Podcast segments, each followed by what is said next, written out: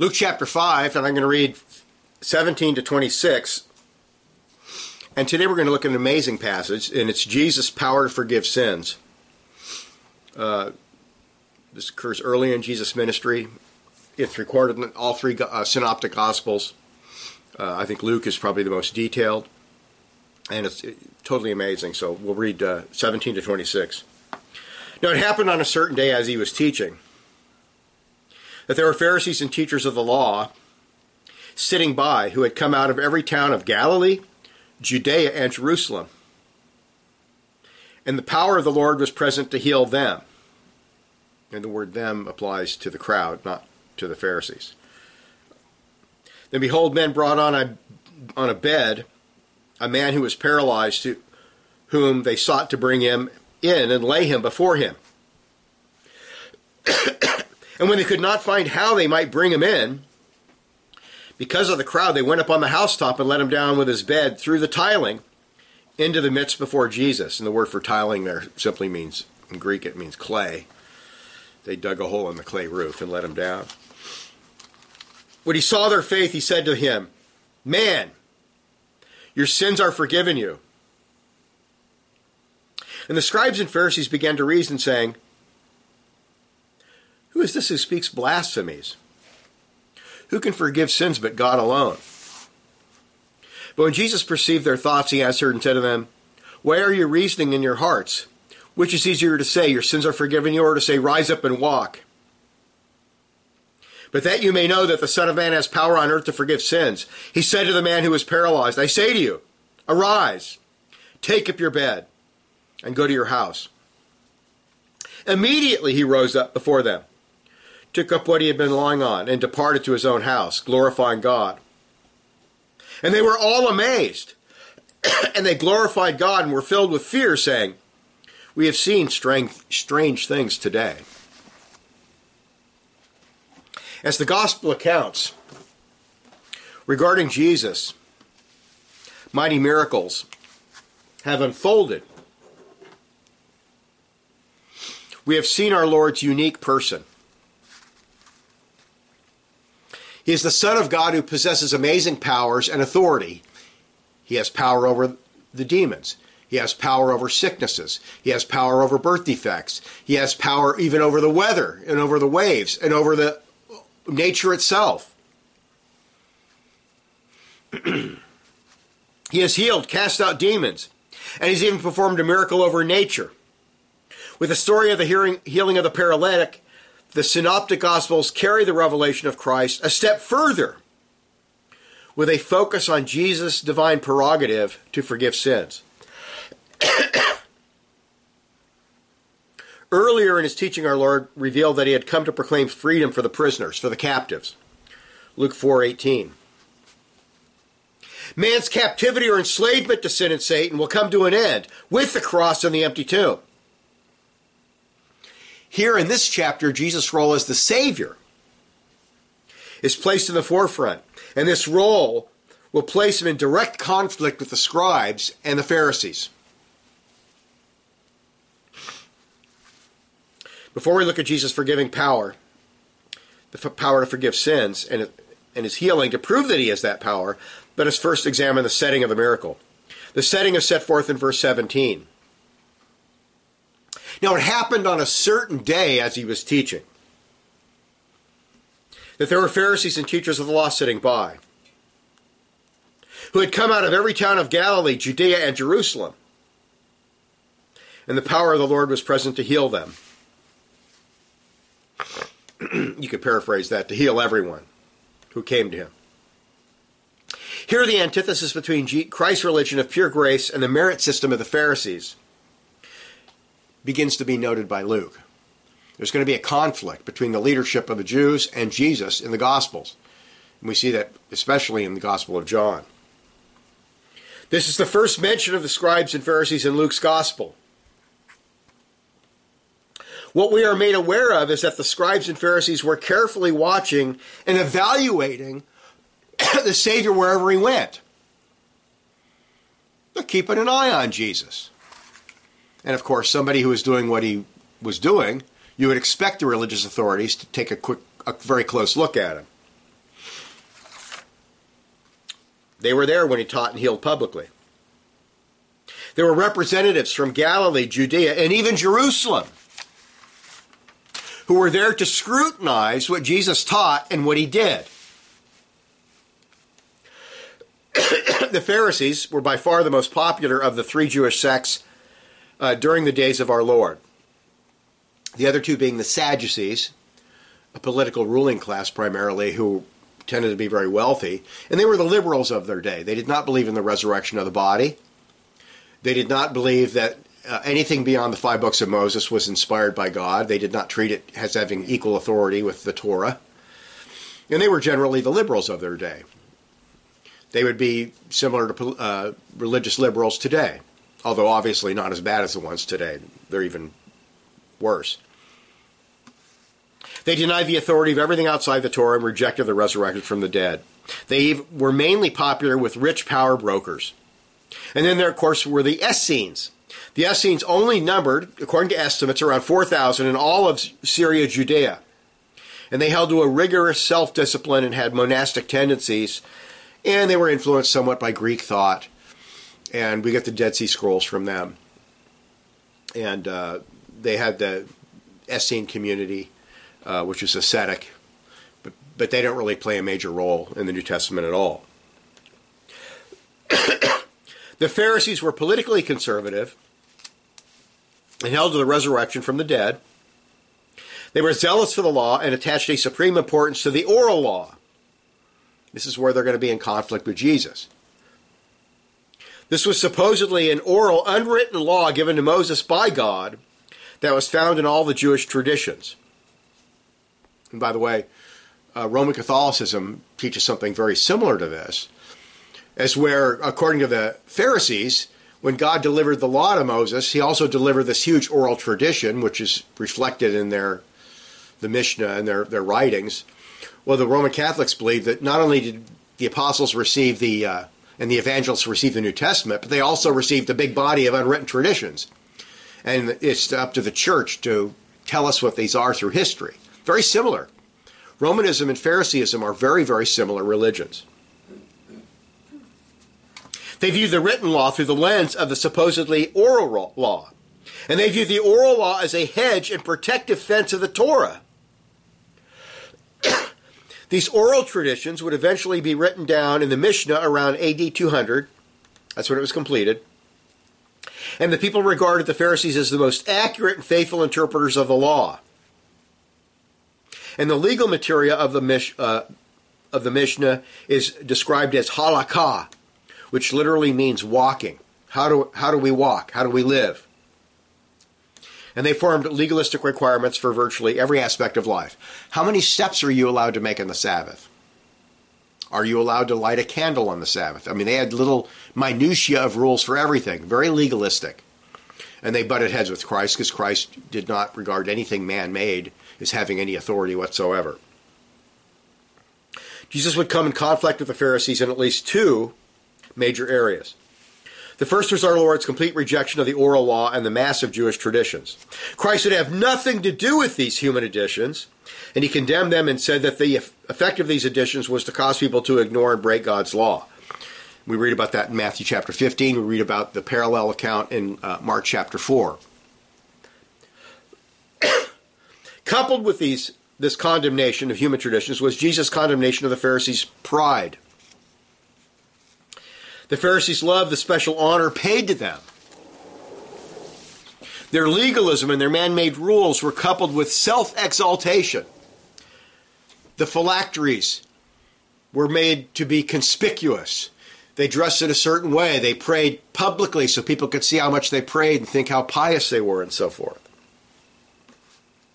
And then the other main difference between the Pharisees and Jesus was on the doctrine of salvation, and this is the critical issue for today. The Pharisees believed in salvation through law keeping, through human merit. They greatly, of course, externalized the law, made it much easier to keep, and believed that pious Jews could actually merit eternal life. And of course, Christ deals with that in Matthew chapter 5 through 7, the Sermon on the Mount, where he refutes how they had watered down the law. And Jesus says, No, no, no, the law uh, applies to your thinking, it applies to your heart, it applies to your words. It doesn't just apply to the outward act. And once you realize that it applies to the heart and your thinking, then everybody needs a Savior. And the question of whether you kept the law or not is settled once and for all. Nobody's kept the law even close. The set them at odds with Jesus, who taught that no one could merit eternal life, and that man's only hope was faith in him and the cross. No one had a claim on God. And in Luke 17:10 we read, "So you also when you have done all that is commanded, you say, we have we are unworthy service, we have only done what was our duty." The whole idea of merit ignores man's sinful nature and the fact that even our best works are tainted with sin. Modern Judaism is the child of the Pharisees. They were the victors. Modern Judaism is not a religion of the Old Testament. It's not a religion of the Bible. It's a religion of the Mishnah and the Talmud. It's the Pharisees have, have won, and uh, that's why the Jews aren't even close to Christ. They hate Christ. They rejected both Christ and the gospel because of their pride in self achievement. People who are of the religion of merit, whether they're Muslims or Roman Catholics or whatever, or Jehovah's Witnesses or Mormons, hate the religion of grace because it leaves man in the dust as naked beggars before God men cannot earn anything. The other group identified are called teachers of the law. These are the scribes who were the law scholars among the Pharisees. They were the theologians of the Pharisees who trained those who taught in the synagogues. this account gives us the first theological collision between Jesus and the teachers of the law among the synoptic gospels. Obviously, in the Gospel of John, there's some very early conflicts going on, but here there's here's we have the first one. The leaders in Jerusalem from almost the very beginning of our Lord's ministry were hostile to Christ and were searching out ways to oppose him. So they weren't these sincere, objective uh, people seeking truth. They were there to spy on Jesus and see how they could either trip him up or find some of his teachings that they could condemn before the people.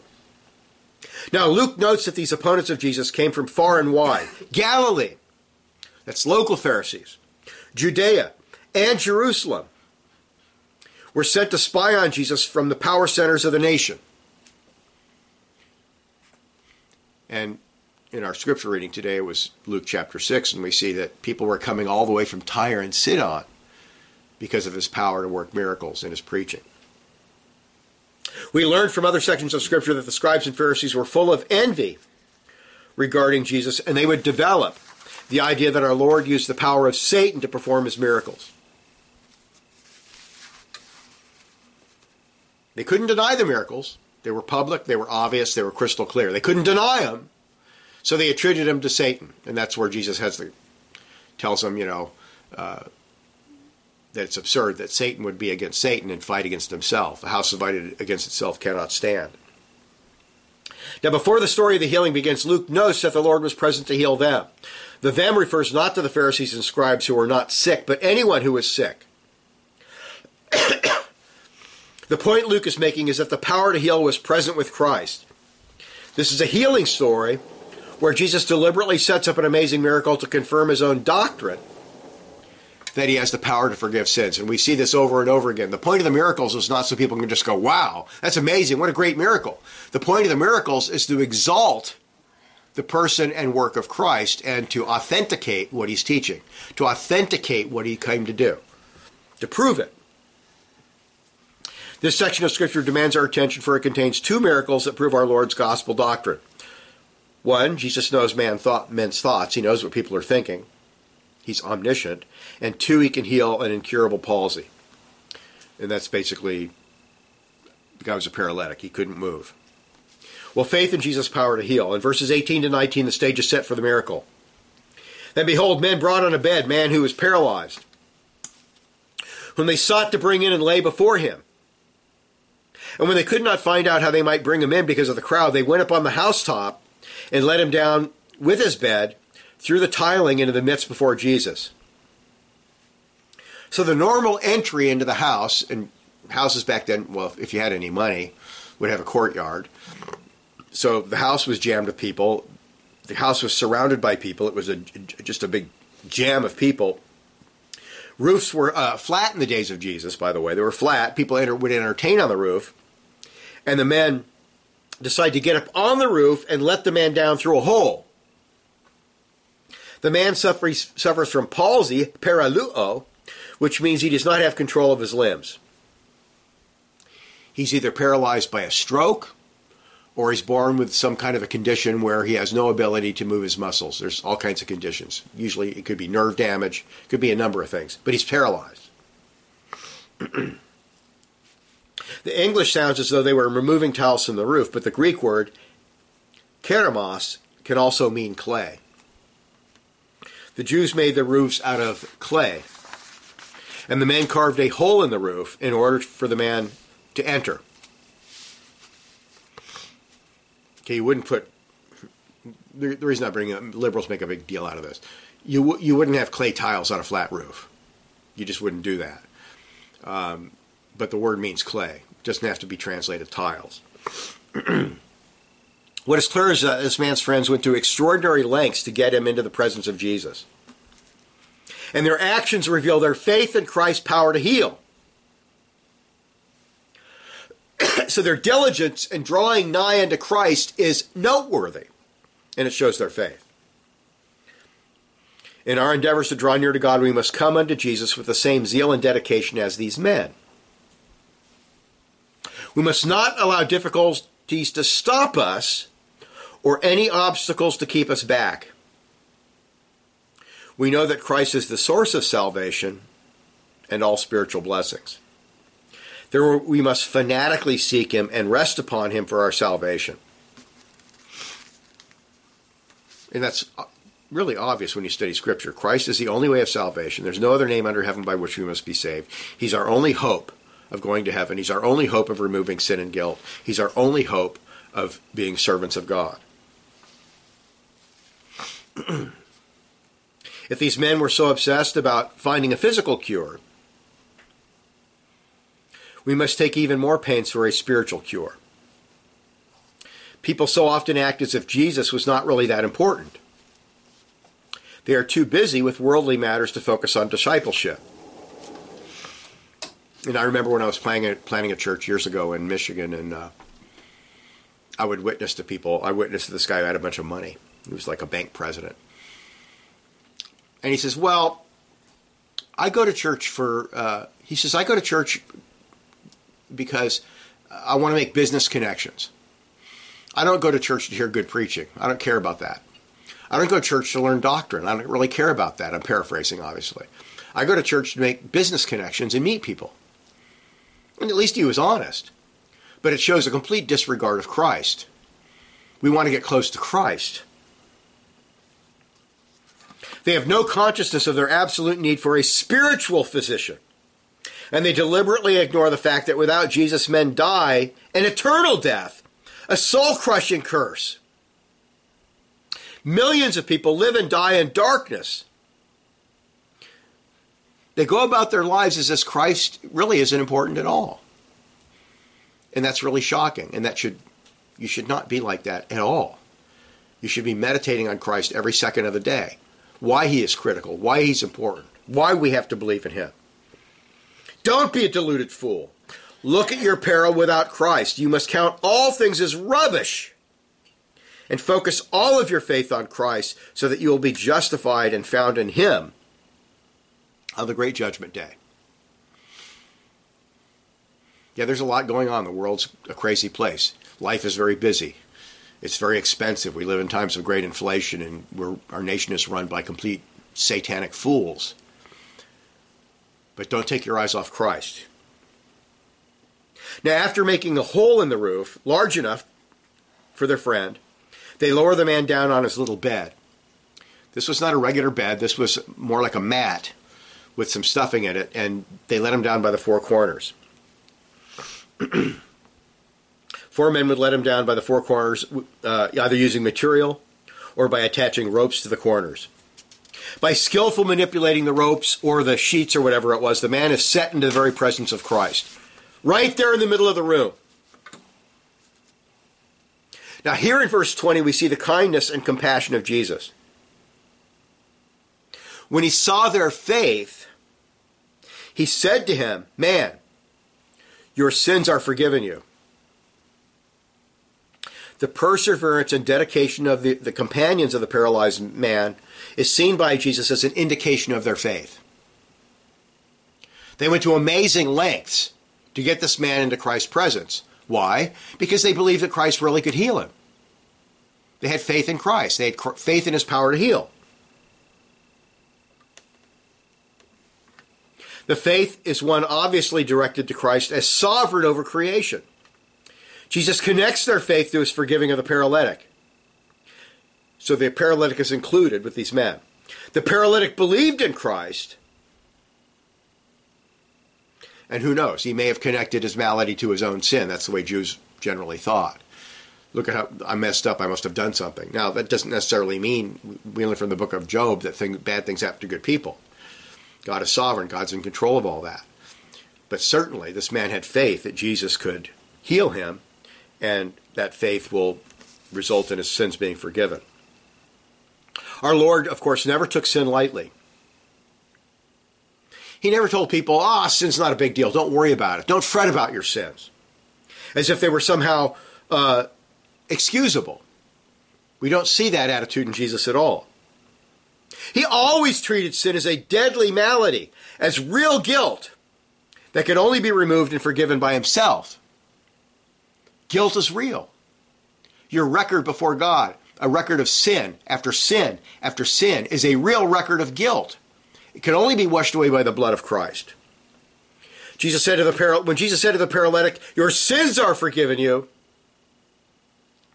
he is not simply saying something that God had done as Nathan the prophet did with King David in 2 Samuel 12:13. Nathan relays God's message uh, to David and says, "Look, you're not going to die. God forgave you. God's going to forgive you for this. You're not going to die." That's not the same as this. This is Jesus forgiving as God.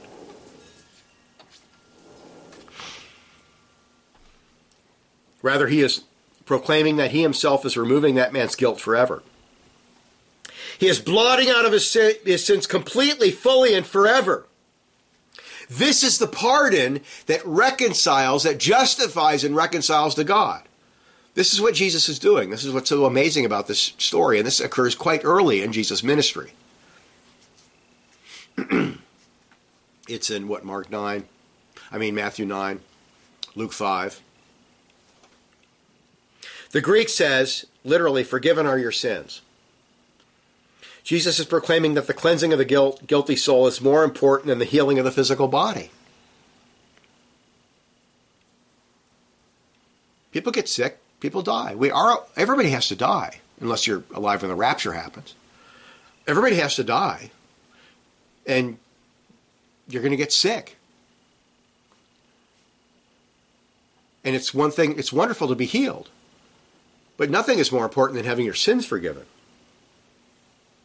Christ had the divine power and the prerogative to forgive sins, and he connected the receiving of forgiveness not to good works, but solely to faith. Faith is the instrument, the alone instrument, which lays hold of what Christ has achieved at the cross and the empty tomb, his perfect righteousness, his cleansing blood. Solely by faith, solely through Christ. This is the first time that faith in Christ is connected to the forgiveness of sins in Luke's gospel. Our Lord in this passage is not just instructing us on faith and justification or on Christ's sovereign power to save whom he will, but he's throwing down the gauntlet against his enemies, the Pharisees and the scribes. He's throwing down the gauntlet against the false merit religion of the scribes and Pharisees.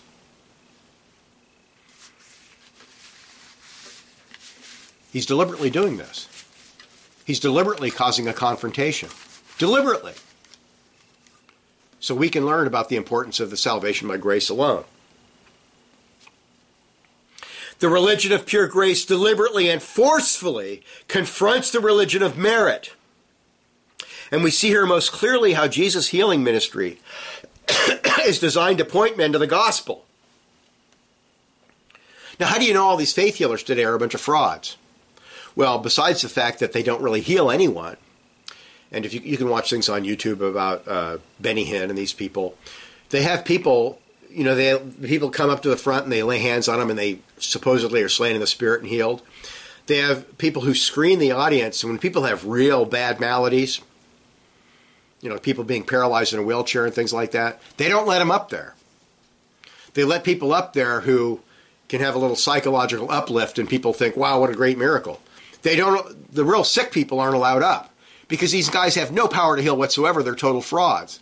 But how do we know they're frauds? Not simply the fact that they can't perform miracles, but the whole point of the miracles points us to Christ and the gospel. Is Kenneth Copeland, Kenneth Hagin, uh, are these people preaching the gospel? No, none of them are. Not even close to the gospel.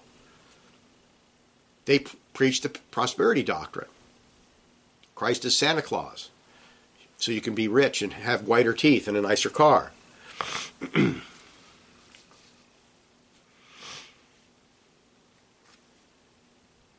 Let us see the grace and mercy of Jesus in this passage. The paralytic came to be healed. He did not come expecting Jesus to forgive his sins. And we do not know the level of this man's faith or his knowledge. but we do know that he had faith. The first words have to do. Uh, the first words of Jesus have to do with sin, not sickness. Sickness and death are the consequences of sin. Sin is man's greatest enemy. If you didn't have sin, you wouldn't have death. If you didn't have guilt, you wouldn't have death. You wouldn't have hell. Jesus' statement, Your sins are forgiven you, are in the perfect tense, indicating that the man is forgiven and is brought into a state of justification. This is an amazing passage. I mean, when you think about it, it's just really amazing what he's doing here. Well, let's look at the response of the scribes and Pharisees. In verse 21, the attack against Jesus by the Jewish religious leaders begins. And the scribes and Pharisees begin to reason, saying, Who is this who speaks blasphemies? Who can forgive sins but God alone? And in verse 22, we learn that this was the thinking of these men. They were thinking it. The charge of blasphemy will be frequently leveled against Jesus, and it is the official reason that the Sanhedrin ordered the death of Jesus. You know, they, th- they flat out ask him, Are you the Son of God? Are you the Messiah, the Son of God? Jesus says, It is as you say. And you will see the Son of Man sitting at the right hand of power. Uh, and they tore their garments and they condemned Jesus to death for blasphemy.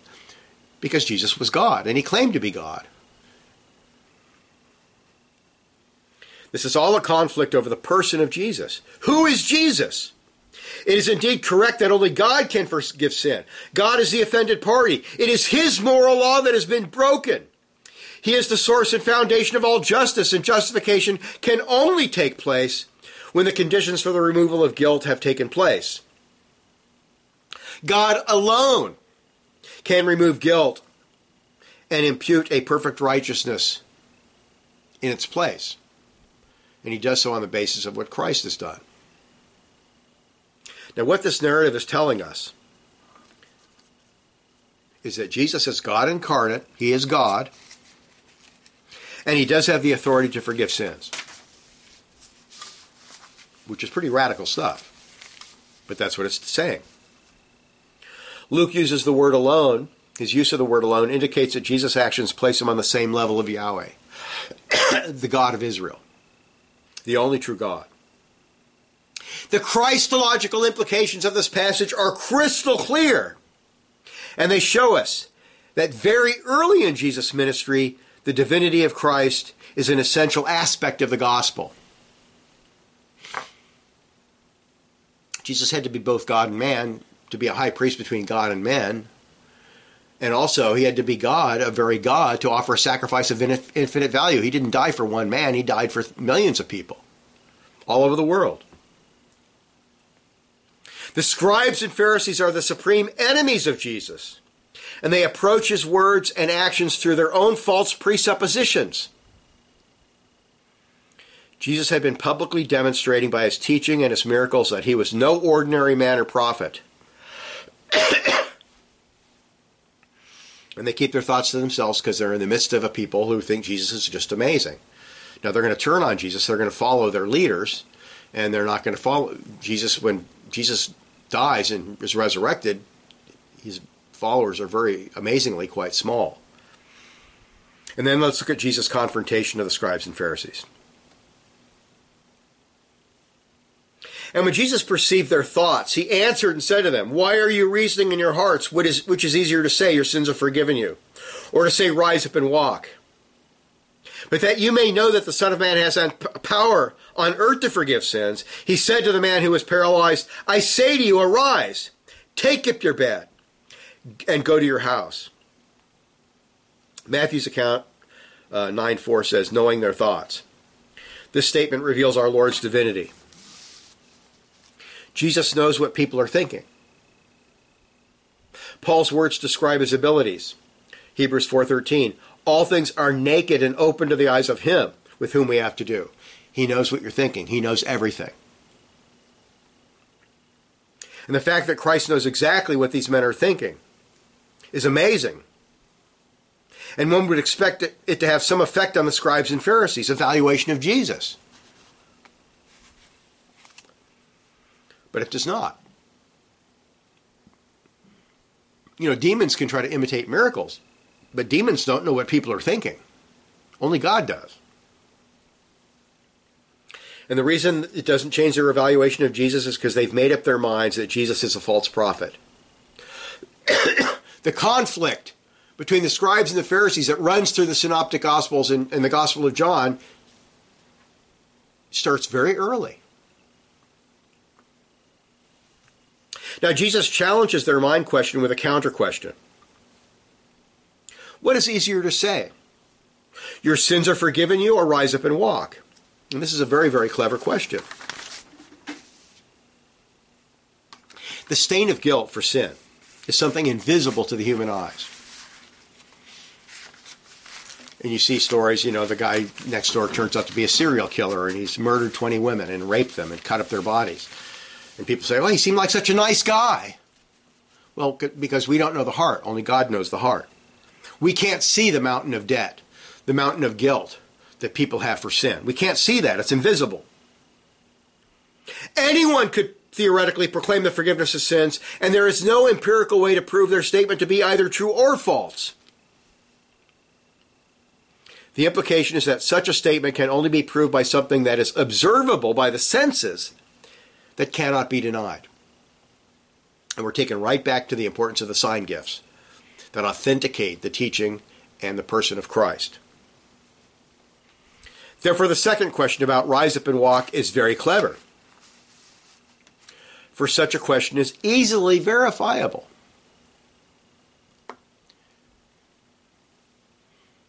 You know, that's what, you know, what's amazing how people millions of people, thousands of people follow these faith healers, these prosperity gospel guys. And they're obviously frauds. Jesus was doing miracles where limbs would grow on, where people were completely paralyzed, where people were com- blind from birth. You don't see any of that today.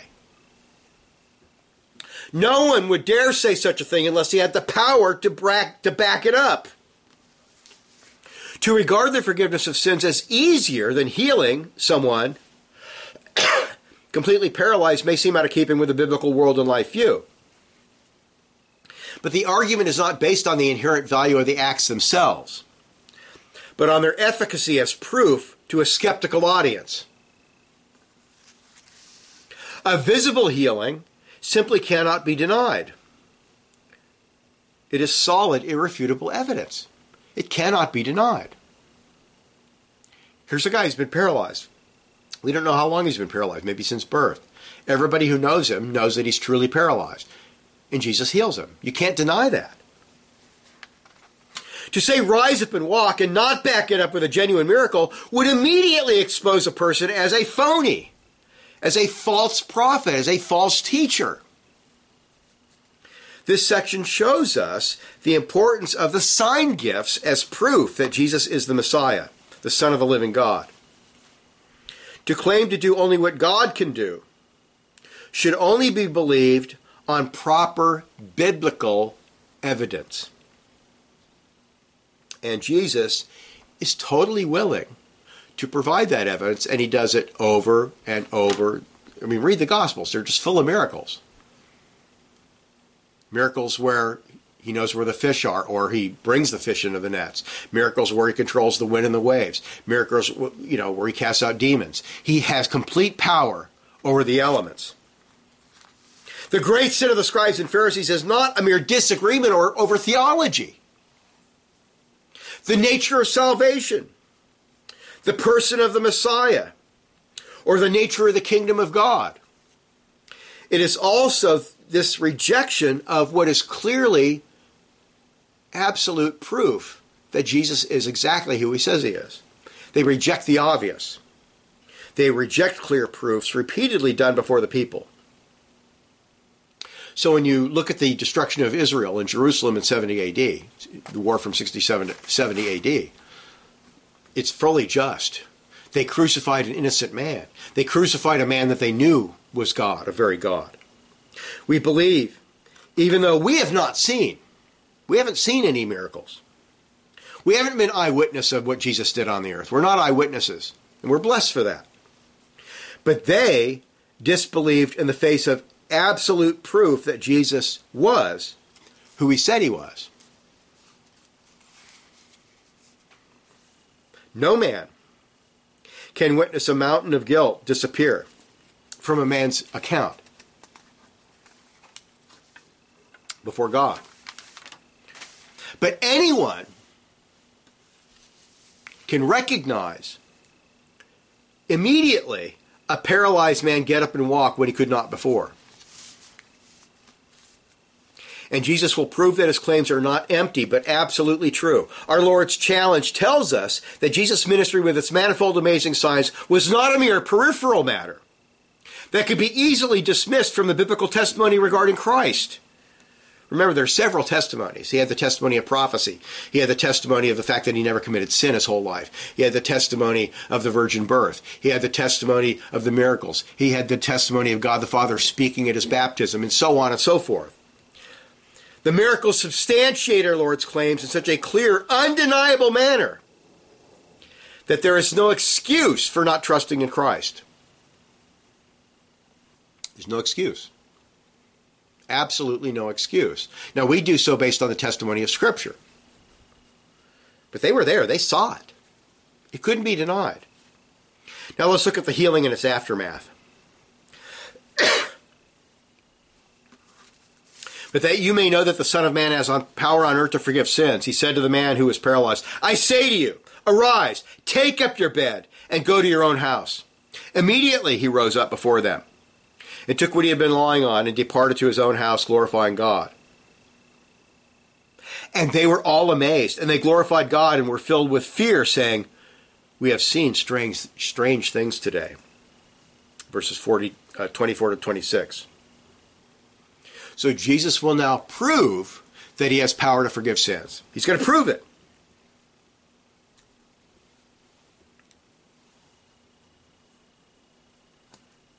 In other healings, our Lord at times attempted to restrict publicity.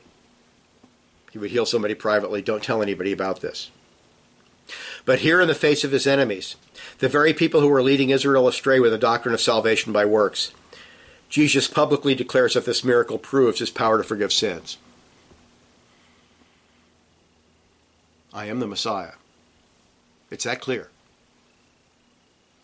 The statement that you may know means that you may know assuredly or know beyond a shadow of a doubt. no one can deny clear empirical demonstration. Jesus is the Savior sent from God, the one who came down from heaven to wash away our sin and guilt by his blood. And here our Lord also makes a messianic claim by referring to himself as the Son of Man. Now the phrase Son of Man comes from Daniel 7.13. Let me read Daniel 7.13 to 14, a great eschatological passage. I was watching in the night visions, and behold, one like the Son of Man coming with the clouds of heaven. He came to the Ancient of Days, and they brought him near before him. Now, who's the Ancient of Days? Now, we know from Scripture that the Ancient of Days is God the Father, Yahweh. So Christ is coming with the clouds of heaven. Is this describing his second coming, a descent to earth? No. It's describing his ascension. He's coming up to the Ancient of Days to be presented before him in the throne room of God. This is the glorification of Christ being described. This is a reference to the ascension of Christ, where he comes up to heaven and receives all authority from the Father. Verse, verse 14. then to him was given dominion and glory and a kingdom that all peoples, nations, and languages should serve him. His dominion is an everlasting dominion which shall not pass away, in his kingdom, the one which shall not be destroyed. Now, how much do the Jews know about this passage? The typical Jew? Probably not a lot. But we do know from extra biblical sources that uh, preceded the New Testament. The Son of Man in, in extra biblical literature is called the Messiah, the elect one, the righteous one. Yahweh calls him my son. And the Son of Man was already accepted as a common title for the Messiah. Now, how many Jews knew about this? I don't know, but they can they found this in extra biblical literature. After the Jews reject Jesus, and Phariseeism becomes completely dominant, all the old Jewish interpretations about things like Isaiah 53, Psalm 110, Psalm 2, and the Son of Man are eliminated in favor of the exaltation of the Jewish people. This ridiculous interpretation that Isaiah 50, the suffering servant is Israel. What blasphemy! Israel suffers for mankind. No. Israel's wicked, and they rejected the Messiah.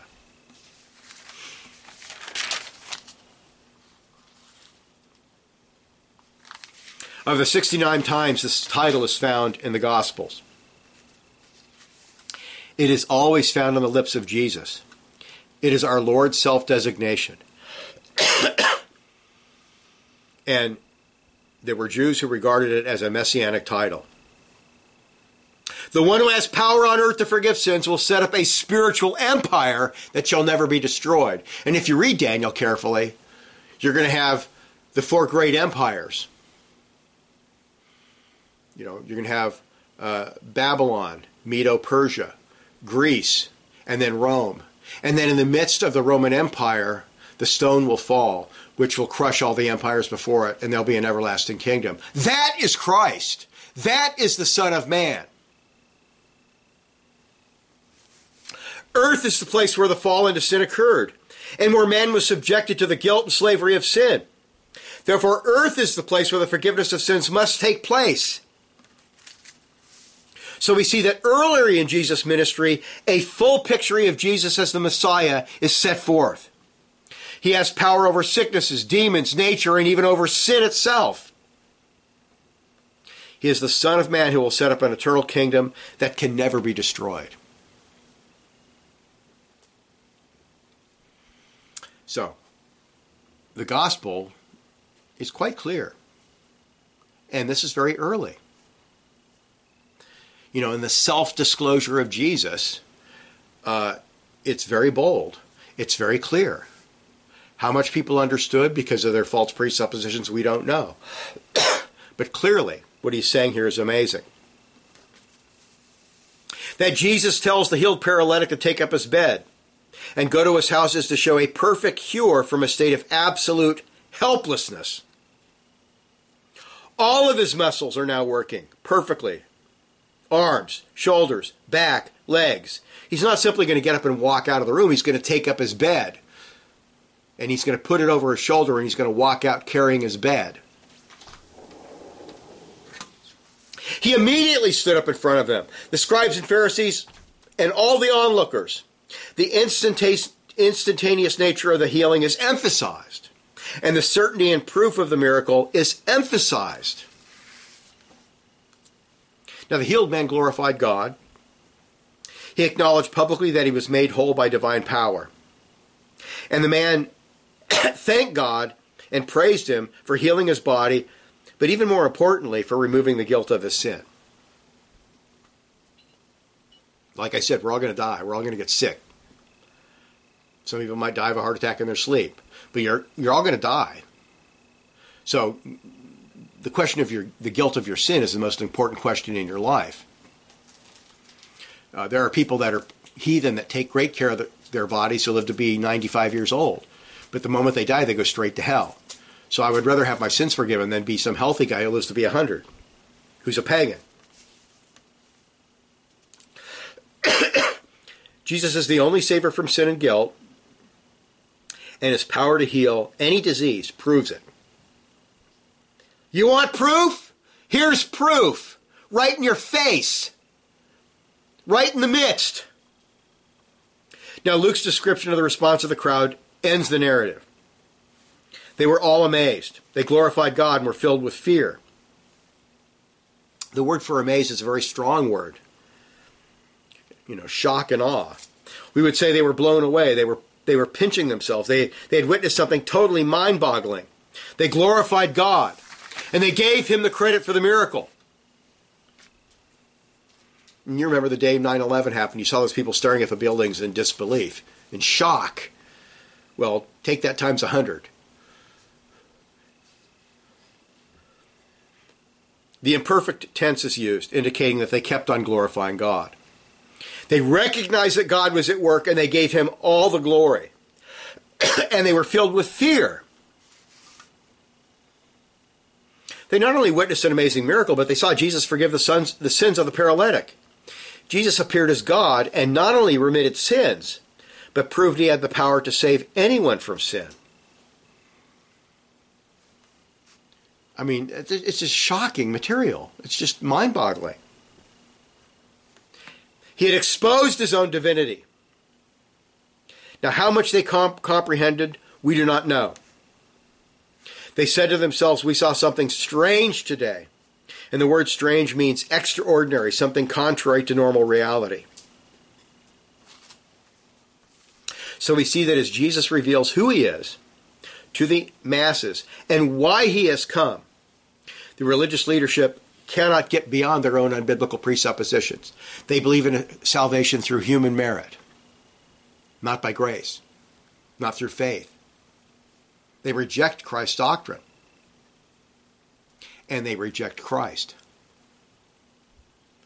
It is so important that we allow Scripture to teach us true doctrine, the true way of salvation, and not listen to Roman Catholics, and not listen to Arminians, and not listen to modern Jews and Muslims who all are satanic heretics, teaching a false doctrine of salvation and therefore rejecting Christ.